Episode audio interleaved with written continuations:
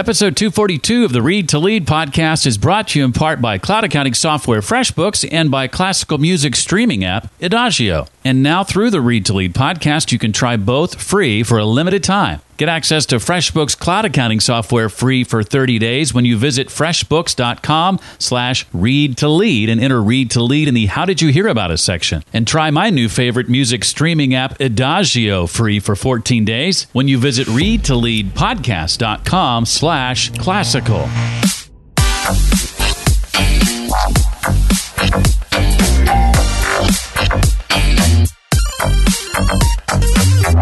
What people often overlook, and this is a key insight about building habits, is that a habit must be established before it can be improved. You have to master the art of showing up before you can worry about optimizing and expanding and, you know, improving it from there. Hi there, and welcome to the Read to Lead podcast, the show dedicated to your personal and your professional growth. I'm your host, Jeff, and I believe that if you desire to achieve true success in your business and in your life, then intentional and consistent reading is a must.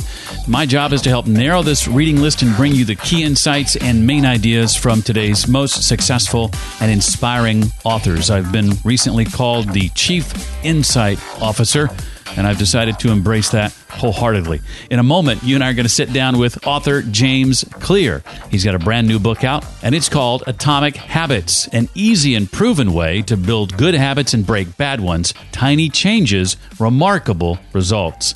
I'll ask James to share his opinions about the fact that if it's results you want, then focus on systems over goals, what it means to habit stack your way to success, whether or not you're predisposed to developing good habits or bad ones, and plenty more.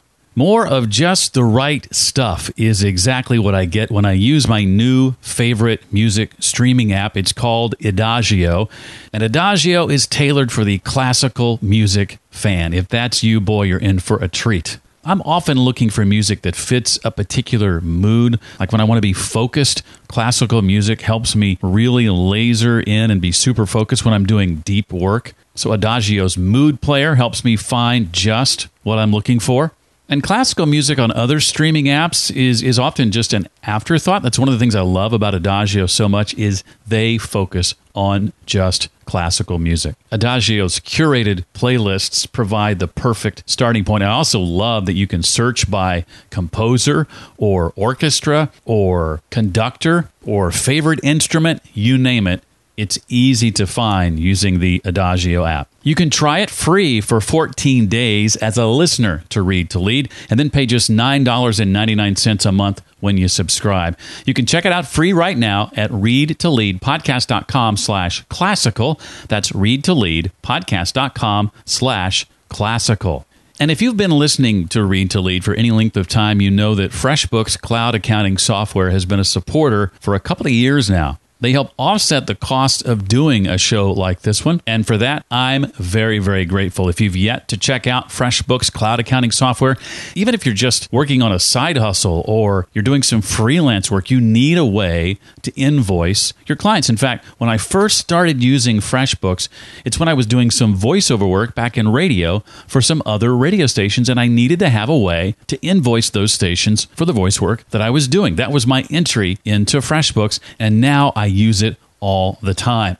And I can tell you with tax season just around the corner, I'm going to be very, very glad to have FreshBooks in my corner, and I don't want you to miss out any longer. You can try it free for 30 days when you go to freshbooks.com slash read to lead. When you get there, be sure to put read to lead in the how did you hear about us section. Try out all the features that FreshBooks has to offer. No obligation, no credit card needed to sign up or anything like that. Again, it's freshbooks.com slash read to lead. James Clear is an author and speaker focused on habits, decision making, and continuous improvement. And his work has appeared in the New York Times and Entrepreneur and on CBS this morning. His website, jamesclear.com, receives millions of visitors every month, and nearly half a million people subscribe to his email newsletter. In fact, it may be more than that now that his book has come out. Uh, he's a regular speaker at Fortune 500 companies, and his work is used by teams in the NFL, NBA, and Major League Baseball. And through his online course, the Habits Academy, he's taught more than 10,000 leaders. His brand new book is called Atomic Habits An Easy and Proven Way to Build Good Habits and Break Bad Ones. Tiny changes remarkable results. Uh, James, I'm excited to have you here. Welcome officially to Read to Lead. Oh, thank you so much. Yeah, it's great to talk with you. Well, I have a couple of things I want to say before I officially ask my first question. And, and, and thing number one is the My Story section of James' book alone is worth the price of admission. I'm not going to give anything away, but I learned a lot of things about James I did not know. Very compelling story. Uh, and thing number two is I wanted to congratulate you on hitting the New York Times best sellers list last week at, I believe, number five. Yeah, thank you so much. It's been a, a, crazy month. I'm so pleased that people are enjoying the book, and um, a real like exciting moment for me too to get that call and hear that I was on the bestsellers list. Something that grabbed my attention early on in the book, James, was the idea that if you want to achieve better results, then you've got to forget about, uh, or don't have to, but uh, you should think about forgetting about setting goals. And I was like, what? Focus on the the systems in, instead. You say, can can you unpack that for us? Us just a little bit? Sure. Well, uh, first of all, uh, I should just say this is coming from someone who has for many years set all kinds of goals. So, mm. you know, I would set goals for the weight I wanted to lift in the gym, for how much money I wanted my business to make, for the grades I wanted to get in school, all kinds of stuff. Mm. And at some point, I realized, well, some of these goals I'm achieving, but a lot of them I'm not. So, what's going on here? And clearly, setting the goal was not the thing that determined whether or not I was making progress. And this is something you see in a lot of fields, the you know the winners and losers, so to speak, in a particular domain. A lot of the time they have the same goals, right? Like every candidate who applies for a job has the goal of getting the job. every Olympian who competes in the Olympics has the goal of winning the gold medal. So if the winners and the losers have the same goal, then the goals cannot be the thing that makes the difference in their performance. Now, it still might be necessary, but it's not sufficient for success. And I think that that's how I feel about goals. It's not that they're totally useless. Uh, I think what goals are useful for is setting a sense of direction, for develop, developing clarity around what you're going to focus on and where you'll focus your attention. But that's actually a fairly quick process. You know, like pretty much any of us can sit down and do like a goal setting exercise for 10 minutes and come up with some very ambitious goals. But we end up spending a lot of our time thinking about these results and outcomes and goals and milestones that we want to hit. And my argument is that it would be much better if we inverted that and spent a little bit of time thinking about goals, getting some clarity, figuring out what direction you want to move in. But pretty quickly after that, essentially putting your goal on the shelf and focusing almost exclusively on the system and the process behind the goal. And this becomes like fairly clear as soon as you think about how you actually get sustained results results in life. For example, let's say that you have like a messy room or a dirty garage or something, and you set a goal to clean that room. Well, if you get really motivated and you spend two or three hours cleaning, then maybe you'll end up with a clean room. Mm. But it's only clean for now. And this is one of the lessons behind goals and achievement and process and success. And I think one of the key reasons why habits are so crucial which is that we think the results need to change, but the results are not the thing that needs to change. You don't need a clean room because if you don't change the sloppy, messy, pack rat habits that led to a dirty room in the first place, getting motivated and cleaning it now is only going to solve your problem for the moment. Mm. What you really need to change are the habits behind a messy room. And this is true for pretty much any area of life. What you really need to change are not the results, but the habits behind those results. And that's ultimately the reason why I think it's important to focus on systems rather than goals. My eyes were really open to this, James, and you said this a moment ago. You say it in the book. And it sounds obvious when you hear it, but I never quite thought about it this way. It's the whole idea that winners and losers set the same goals. And I was like, aha, he's right. I had never thought about it like that. Well, we'll talk about the beliefs that drive our actions and the importance of understanding the power of identity change and what that means exactly. Well, so this is kind of one of my central philosophies that that ultimately true behavior change is really identity change. And what I mean is it's like a shift in how you see yourself. Because if you think about it, once you adopt a particular identity, and this can be positive or negative, by the way, you know, like a negative identity could be I'm bad at math, or I'm bad at directions, or I'm terrible at remembering people's names, or uh, I have a sweet tooth. or a positive identity could be something like I'm the type of person who doesn't miss workouts, or I write every day, or something like that. And once you adopt a particular belief, you're not even really pursuing behavior change anymore because you're just acting in alignment with the type of the person that you already believe you are.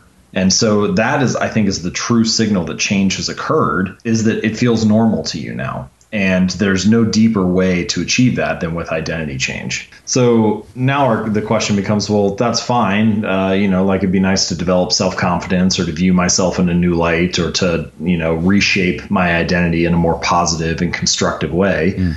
But how do I actually do that? And this again comes back to habits and why I think it's such a central point, why I talk about it in chapter two of the book, is that your habits are how you embody a particular identity. Now, I don't mean that habits are the only thing that influence your identity, but all experiences in life influence it in some way. And because habits are repeated day in and day out, again and again, they end up forming the bulk of the evidence that shapes your identity. So, for example, every morning that you make your bed, you embody the identity of someone who is clean and organized. Every time you go to the gym, you embody the identity of someone who is fit. Every time you sit down and write one sentence, you embody the identity of someone who is a writer. And so, in this way, these habits, these actions are kind of like it's almost like every action you take is a vote for the type of person you want to become. Mm.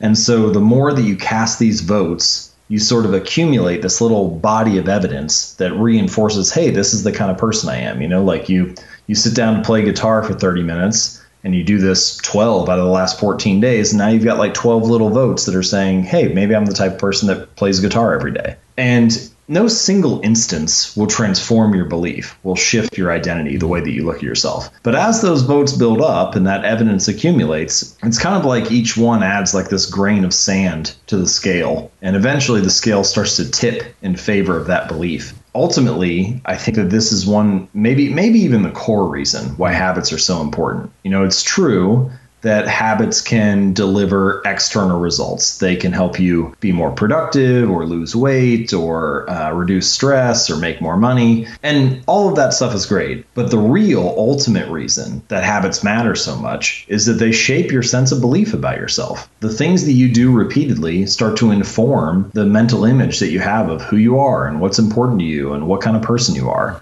And so that I think is the real reason that habits wield such power over our lives is that not only do they drive our results, they also drive our internal beliefs about ourselves.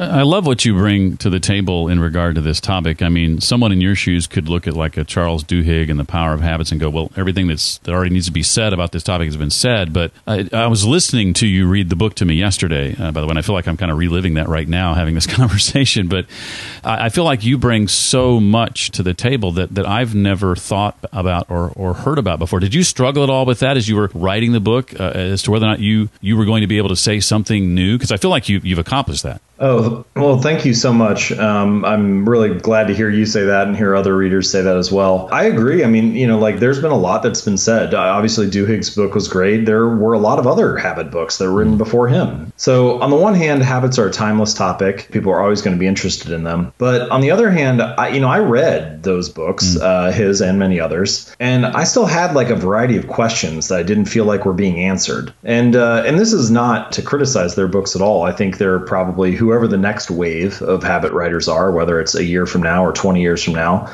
we'll look at atomic habits and hopefully be able to probe around that and try to figure out like where the gaps are there. And that that's just kind of natural in how human knowledge advances. Mm. But the more that I read about the topics and the more I investigated them, I started to wrestle with some of these questions. And then I started looking in other areas. You know, like I, I like to refer to myself as idea agnostic. And what I mean is that I don't care where an idea comes from, whether it's biology or neuroscience or philosophy or psychology, as long as it's accurate and relevant and helpful, I'm I'm totally up for it. And so I started looking at habits from these other angles, things that that I think other people hadn't written about or looked at before. You know, what do what do habits look like if I put on like my neuroscience lens? And what do they look like if I put on my philosophy lens? And what do they look like if I look at it totally just from an anatomical perspective? You know, like what's what's going on in the body and the brain. So I would sort of kind of put on like these different colored glasses and just look at the topic from all these variety of angles. And every now and then I come across like a new insight or a thought. And the whole time, I'm always, and this is true for all my writing, I want to link it back to what is practical, what is actionable, what can be used in daily life. Mm. And I felt like that was a big gap that was uh, that was in the habits literature. There was a lot of discussion about what a habit was and how it worked, and maybe even like why they were important. But there wasn't very much discussion on how do we translate that into something we can apply in daily life and work. And uh, that's really one of the core purposes of Atomic Habits to kind of give people a manual or a guide for applying those ideas in in, uh, in their lives.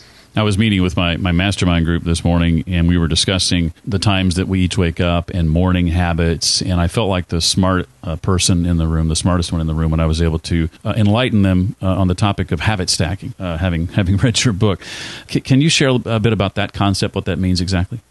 yeah, sure. I'm glad you, you found it useful. um, so, habit stacking is uh, a simple idea. I first heard of it from BJ Fogg. He's this uh, professor at Stanford, and uh, he refers to it as like this tiny habits recipe. But the way that I, I describe it, essentially, it's just a formula for stacking a new habit on top of an old one. For example, you just look at your day and think about all of the things that you do each day. Uh, say you wake up and you make a cup of coffee every morning. So, you walk down to the kitchen, you say, the habit stack is going to be after I make my morning cup of coffee, I will meditate for 60 seconds or whatever the habit is that you're looking to build. And so you essentially find a way to tie your new habit to your old one. Mm.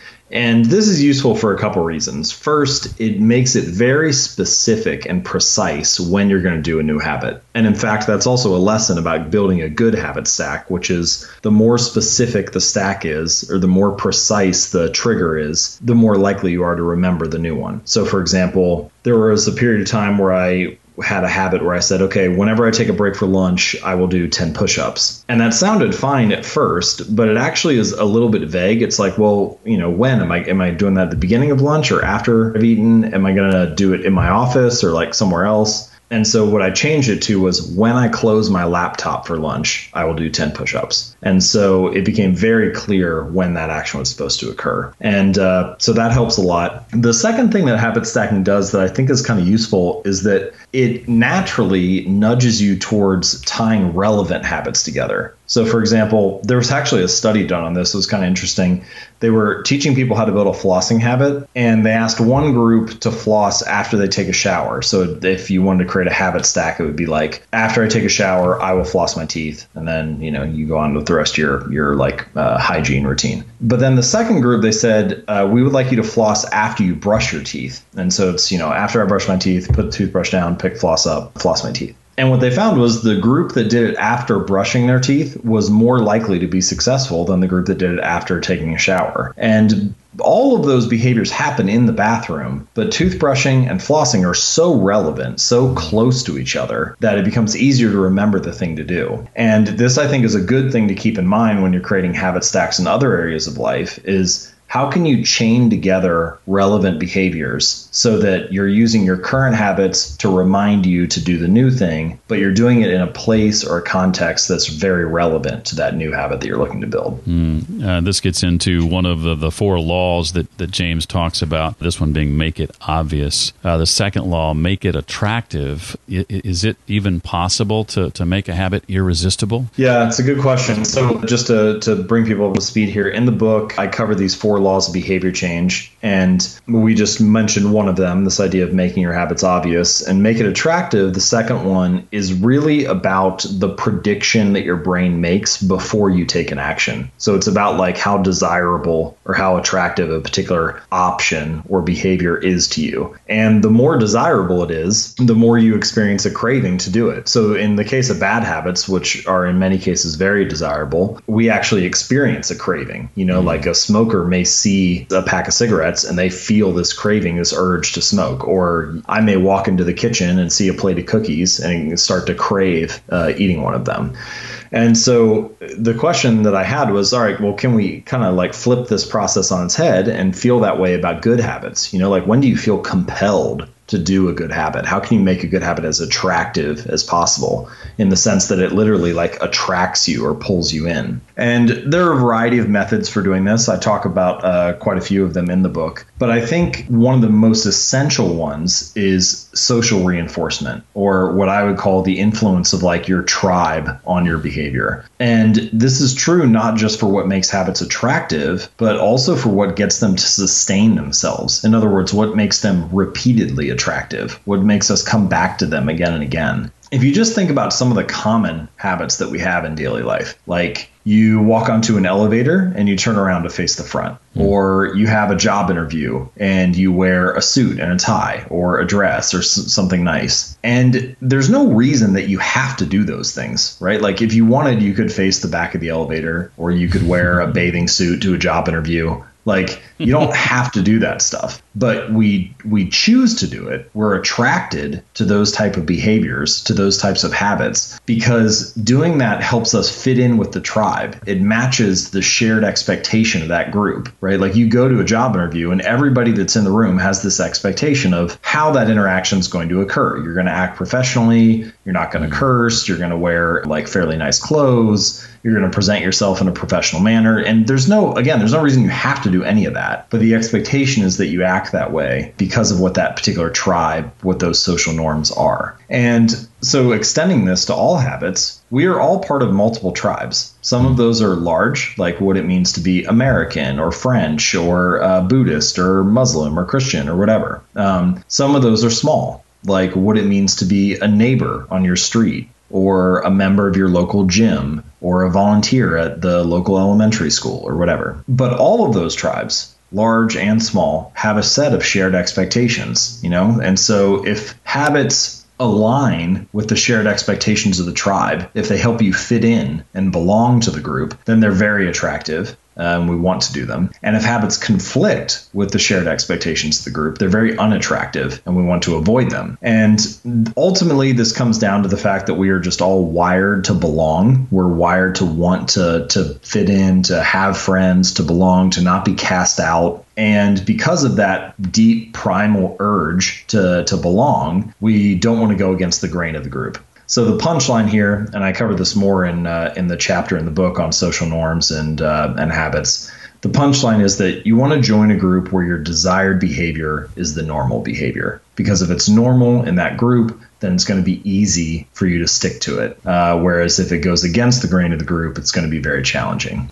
Uh, James, a third law is about making it easy, and I know that's music to my ears and, and music to the ears of a lot of people. You know, I struggle uh, with procrastination occasionally. What, what's some advice you would give for someone who truly, honestly, uh, sincerely wants to install better habits and rid themselves of the bad ones, but they just have procrastination issues? What advice would you give there? Well, ultimately, the third law is about making your habits as convenient as possible. Mm. And so, one of the first places I recommend people start is with what I call the two minute rule. And the basic idea is you take whatever habit you're looking to build and you scale it down to just the first two minutes. So, read 30 books a year becomes read one page, or write my first book becomes write one sentence, or do yoga four days a week becomes take out your yoga mat. But the idea is that you're scaling it down to just the first two minutes. You make it as easy as possible. Mm. And then the habit that you're looking to build is actually the habit of taking out your yoga mat or writing that sentence or reading that page. And anything else that happens is just a bonus. Now, this sounds a little bit funny to people at first because they're like, well, you know, like taking out my yoga mat's not going to get me in shape. You know, like, why would I bother with that? But what people often overlook, and this is a key insight about building habits, is that a habit must be established before it can be improved. You have to master the art of showing up before you can worry about optimizing and expanding and you know improving it from there. So if you can become the type of person who takes out their yoga mat four days a week or who reads one page every night, then you have a chance at being the type of person who does yoga four days a week or who reads 30 books a year and so on. And so it's really about figuring out how to master the art of showing up. And once you can do that, then you can optimize and improve from there. Mm. Uh, for years, up until about a year ago, I had someone in my life who I considered my accountability partner. Uh, that changed about a year ago because of his uh, schedule changing uh, dramatically, uh, and that was that was huge for me. Uh, what are some ways, James, you've seen an accountability partner can come in and, and help make setting these habits more satisfying, as you as you put it in the book? Right, good question. So, uh, in a sense, this kind of there there are kind of two answers I'll give here. The first one is it comes back a little bit to what we just mentioned a few minutes ago about the power of social reinforcement. Mm-hmm. Not only do the tribes and the groups that we're part of make habits attractive, but they also can make habits satisfying if you get praised for doing the right thing. You know, like on teams, for example, you your role may be to do a particular thing during a play, and your coach or your teammates might praise you for uh, sticking to your role for doing the right thing in that group. And then, of course, there are many many examples, right? When students do the right thing in school, that tribe praises them, or their teachers praise them mm-hmm. for certain things, and so on. Um, so there are many examples of this in, in, daily life. But the point is, it can be very rewarding to do the thing that your tribe uh, praises you for. So, in a sense, we get a little bit of accountability from the group as a whole. Now, in many cases, having a specific accountability partner, like the one that you just mentioned, can also be really effective for changing your habits and uh, and building new routines. And the most formal way that I've seen this done, which was it was a surprise to me when I first came across it. It seemed a little like overkill, but uh, it's called a habit contract. And the idea is you actually write up a contract that will say what habit you're going to perform, how frequently you're going to do it, and what the punishment or consequence would be if you don't follow through. And then at the bottom of the contract, you sign it and your accountability partner signs it. And again, I know it sounds like overly formal and maybe a little bit much, but the people that I've talked to who have actually done this, and I share one of their stories in the book, swear that it makes them more accountable, and specifically the action of signing it. Uh, so, you know, one guy uh, that I mentioned in the book, he, um, Bryan Harris, he he used this contract to lose weight and get in shape. He wrote down what his workout routine was going to be, what his, you know, how he was going to measure his progress, what the consequences would be. I think he was going to pay, you know, like if he didn't weigh himself each day, he would pay his personal trainer $100 or his wife would get $500 to spend however she wanted or something like that. And the point here is to make the punishments extreme, to make the consequences extreme so that it seems like, okay, you know, I'm going to pay my trainer 100 bucks if I can't step on the scale. Like that seems ridiculous.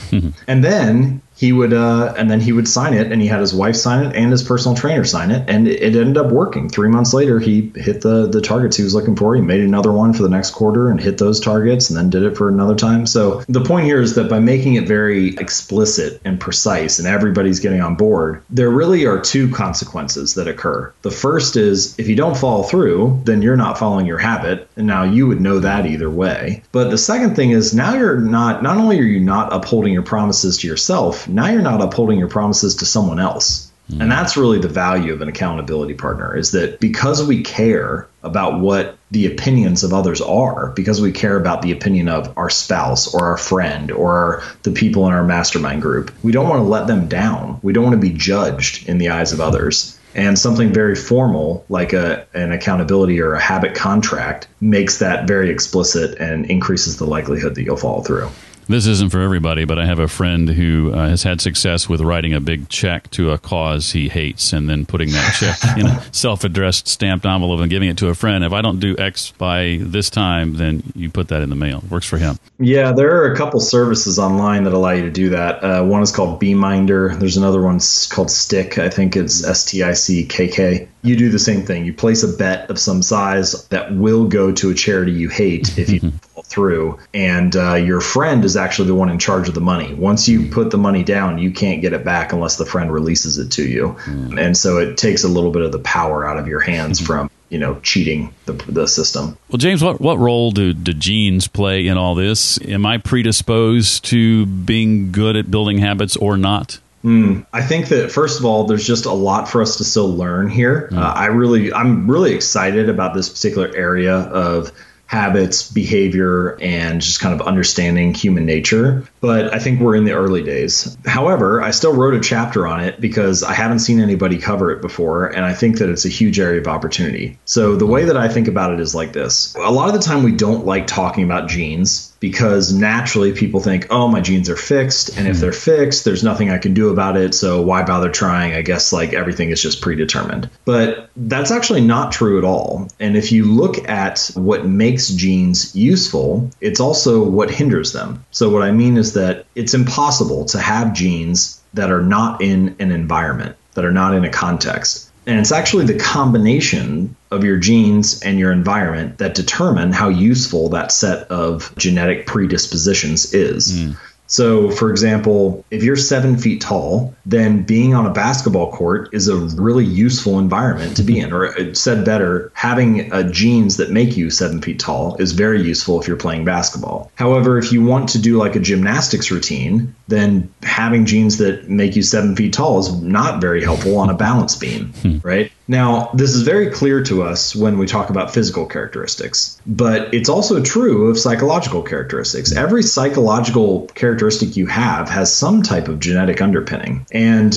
in fact, the most robust research on psychology traits thus far is what's called the Big Five, and it basically maps your personality onto five different spectrums. Mm. So the most common one that people are familiar with is introversion on one side and extroversion on the other. Right. But there are a variety of other ones like agreeableness, which is kind of like the spectrum of how warm and kind and considerate you are, or conscientiousness, which is the spectrum of how like orderly uh, you are, for example. And there are a variety of details to each one, but roughly speaking, you kind of have these five spectrums. And uh, DNA, your genes, has been linked to each of those five. Now, the question that I had was all right, if we have a deeper understanding of what your genetic makeup is, then is it possible that you're maybe predisposed to being better at some habits than others, the same way that a seven footer is predisposed to being better at basketball than at gymnastics? And I don't know the exact the answer exactly, but I think it's likely. So, for example, someone's high on that agreeableness spectrum that we just mentioned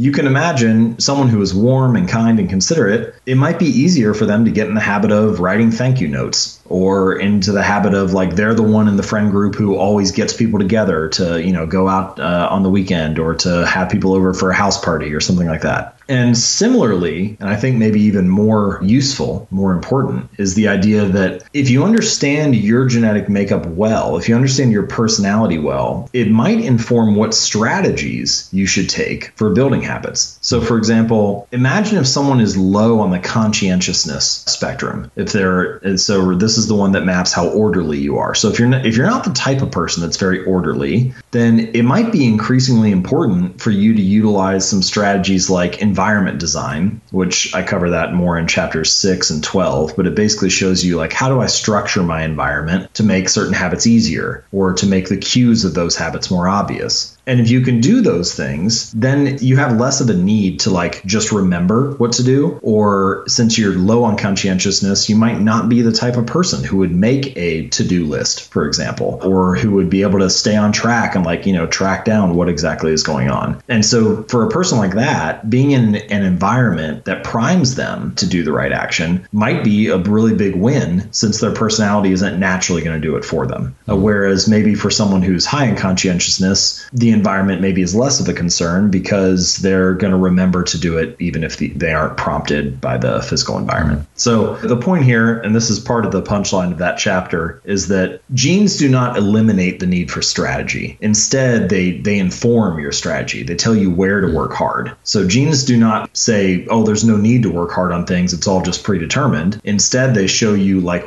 it's kind of like a form of judo. It shows you more precisely where to apply the effort and attention so that you can get the most powerful result. Well, James, this has been fascinating. I have a, a couple of questions I, I, want to ask, not directly related to the book. But before I do that, uh, is there anything else from the book you want to make sure we, we walk away with, apart from uh, going out and buying it right now and keeping it on the New York Times bestseller list?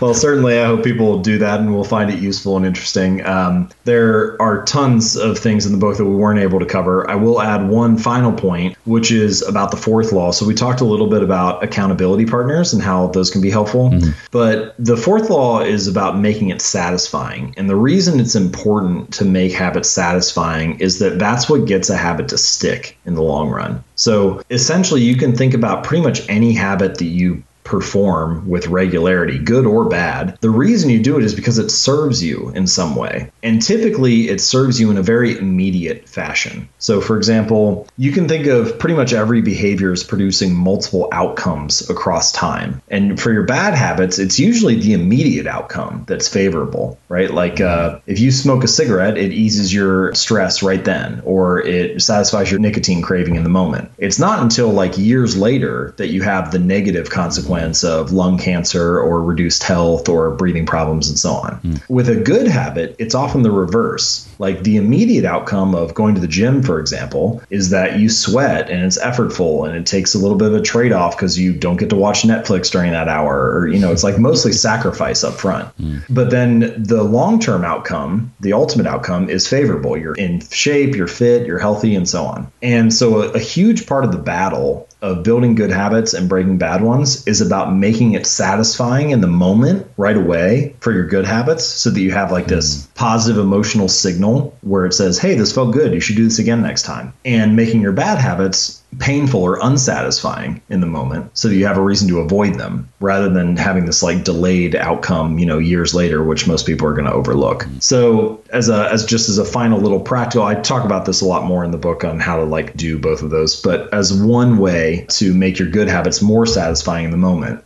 it can come to shifting your focus a little bit. So I think that people who are good at delaying gratification, so for example, people who are good at showing up at the gym week in and week out, it doesn't really feel like sacrifice to them. I just described it as sacrifice, right? Like, oh, all the efforts up front and you don't get the payoff for months or years later. But for people who are good at that, it doesn't usually feel like sacrifice to them. Instead, their attention is focused on a different area of the activity. You know, they're focused on like, oh, I enjoy going to the gym because I get to hang out with some of my friends, or I've been sitting at the desk all day and it feels good to move my body. Or, and this is another reason why it's important to pick forms of exercise that you really enjoy. Not everybody has to work out like a bodybuilder. You could go kayaking or hiking or uh, rock climbing or, you know, whatever, do yoga, all kinds of different different things. So pick the form of exercise that makes you feel best in the moment because if it feels good in the moment, you'll want to return to it. And the, the core idea here is just however you can find a way to feel satisfied at the time will increase the odds that you'll show up again the next time. Mm.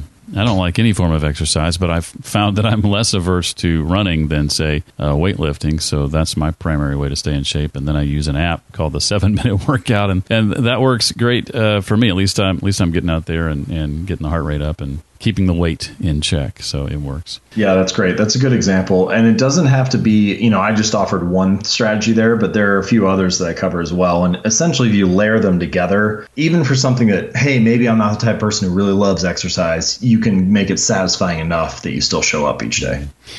James, think about the books you've read over the years. I know that's many, so this may be a tough question asking you to pick uh, one of your favorites, but what would you say are maybe two or three that stand out to you as having had a big impact on you? Yeah, I, I'll pick two. The book that I have given away the most is called Manual for Living by Epictetus. Mm. It's uh, it's really short. You can read it in like an hour or less. It's one of the Stoic philosophers, just kind of like that outlook on life that we all need to be reminded of again and again. You know, it's not going to be anything you've never heard. It's things like focus on what is in your control, not what is out of your control, and, and so on. But we need to be reminded of it. And so, anyway, I like that one. And there's another short book that I thought was really interesting called The Lessons of History. And it was written by a husband wife couple. They were historians for like 60 years. And they spent almost their entire career creating this massive compendium of basically every major event in history. And it was this huge, like encyclopedic 12 volumes or more. I mean, thousands of pages, millions of words on everything that had happened. And when they finished, they wrote a little 100 page book called The Lessons of History that was about the overarching themes that they learned from that 60 years of work. Mm and what are the recurring things that happen throughout human history that, regardless of year or decade or even century, seem to be wired into human nature and come back again and again. And uh, as someone who is fascinated by habits and human behavior, I found it very interesting. And uh, I think it provides a little bit of a window into understanding why people do what they do. And even though modern society has changed so much and there are all kinds of new things that drive and prompt our behavior, so much of those actions are just new manifestations of old desires and patterns. And you'll see that a little bit as you read the book. And uh, again, very short read. You can probably do it in an hour or two.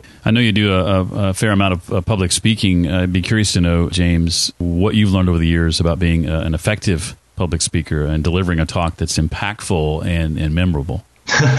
well, I think most of this is what I like hope or aspire to do rather than what I have done. But the really great talks that I've seen, the very best ones, again, hasn't usually been me on stage. It's been another speaker who I thought was amazing or something. It's all about eliciting an emotional response, hmm. uh, making the audience feel something. A little bit of a cheat code to doing that is if you have music as part of your presentation, mm. uh, music automatically gets people's emotions flowing. And uh, some of the most powerful talks that I've seen have been those that were speeches but synced to music. Um, mm. And so they basically play on the audience's emotions by having this music going in the background, and the music dictates how you feel. If you pay attention the next time you watch a movie or a TV show, you'll see this happening to yourself. It's often like the dialogue in the scene. If you were to just cut the music in the background and only have the dialogue, you'd feel a very muted version of whatever you are feeling. Mm. So it's often the the music that signals a scene change or a, a change in mood or atmosphere, and that can be true for a live presentation presentation as well. I have not done that as much as I'd like. Uh, I think that that me incorporating music could be a powerful way to to improve my own presentations. But so that's one thing. Sounds simple, but clarity and simplicity count for a lot in presentations. So often people get up there and either don't like get everybody on the same page. And that can be, it doesn't take much. It can just be as simple as saying, I'm going to cover three things. Here's point one, here's point two, here's point three. And then you get into the presentation. And just that, I mean, it's only going to take you 15 seconds to go over that is just really clarifying for everybody. Then you go through the presentation, then have one slide at the end where you just recap. Okay, we covered point one, point two, point three. I hope you got XYZ out of this uh, hour. Thank you so much for listening. And that I think helps clarify uh, for people what to do. Almost always, if you want the audience to get something personal out of your presentation, like if you're if you're giving a presentation to teach, doing an exercise is probably more impactful than having you speak mm. to them. So it comes down to having a good exercise and a good question to ask.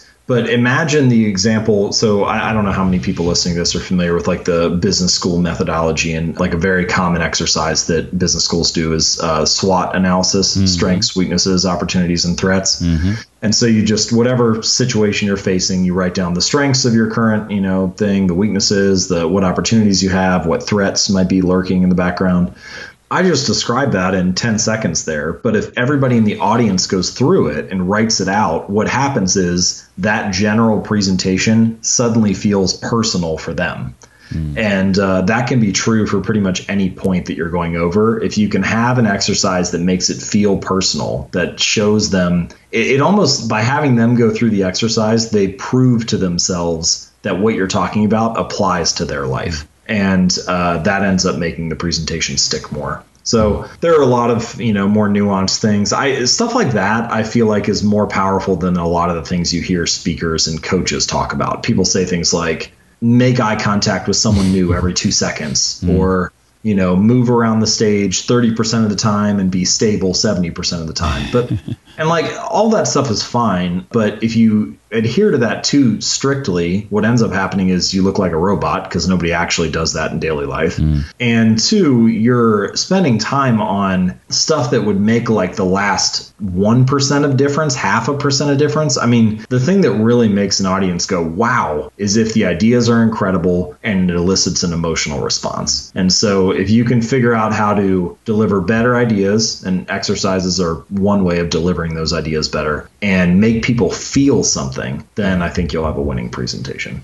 On, on, the feeling side of things, I'll just interject this as I have heeded the advice of, of previous guests. I, I, in, in, this topic, I often hear story being brought up time and time again, and I've made it a point to uh, the last several times begin a presentation with a compelling story and, and, and to elicit an emotion. And I have, in just the little bit of time I've been making that more intentional, I've seen the feedback from presentations grow exponentially positive. With just that one uh, seemingly small change, it makes a huge difference. Well, uh, James, now that the, the book is out, uh, beyond doing interviews like this one, beyond uh, promotion, uh, what would you say is ahead for you and your team that you're excited about? Oh yeah, well, I'm really excited to see how the next few months go. Mm-hmm. Uh, you know, will the book have staying power? Will it continue to, you know, like accelerate the way that it has the first couple weeks?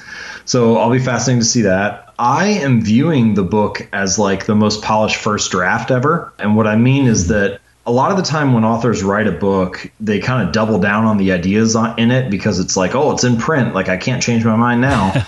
and I want to treat it much more like a scientist would, where like this was my first experiment and I want to hear what really is working well for people. And I spent six years and a lot of time on the book. And so I think everything that's in it is really good but I want to hear where the holes are at and what could be improved and hopefully upgrade and expand it, you know, if we do an updated edition five years from now or something. I mean, I was very ambitious when I started. I, I said that I wanted to write the definitive book on habits. And uh, my hope is that that's happened, but the only way that it's going to continue to be that is if I update it and continue working on it. So, mm-hmm. so that's definitely part of the future. And then the final thing is uh, kind of expanding the scope of this. So, like, we have a habit journal that is coming out in January. Mm. Uh, that is an actual, so it's a it's a physical dot grid journal, but it also has habit trackers in it. Uh, it's got a section at the beginning that makes it as easy as possible to build like a daily journaling habit. So it's just one you journal one sentence per day, and uh, then you can look back at the end of each month and see you know your 31 sentences in that month, or at the end of the year and see all 12 months there. But anyway, the point is the journal is specifically designed to be incredibly useful for anybody that uses a journal regularly, like mm. bullet journaling or just some kind of notebook, while also taking advantage of some of the key like habit formation insights for tracking your habits and building new habits and so on. Mm. So we've got that. We have a course, and then uh, who knows what I'll write next. At some point, I'm sure I'll toy, toy with some more book ideas.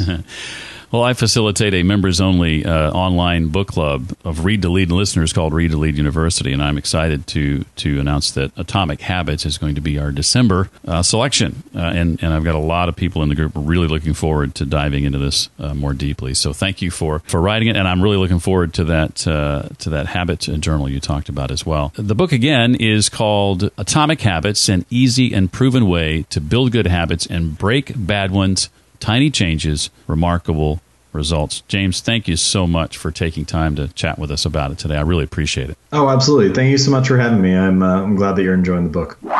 I enjoyed James' book so much, I purchased a copy for every member of my mastermind group. To find out more about James, his brand new book, the apps he referenced, and also the other books that he recommended, you can find links to all that and more at the show notes page I've created just for this episode, and that's at readtoleadpodcast.com slash 242 for episode 242. Remember our friendly sponsors making this episode possible and both providing you with free trials. There's Idagio, my new favorite music streaming app, especially designed for lovers of classical music. Find out more at readtoleadpodcast.com slash classical and try it free for 14 days. And also FreshBooks cloud accounting software with a free 30-day trial. FreshBooks.com slash read to lead. For comments and questions about the show, you can send those to me directly, Jeff at readtoleadpodcast.com. Well, that does it for this week. I look forward to seeing you next time. Until then, remember, leaders read and readers lead. Thank you.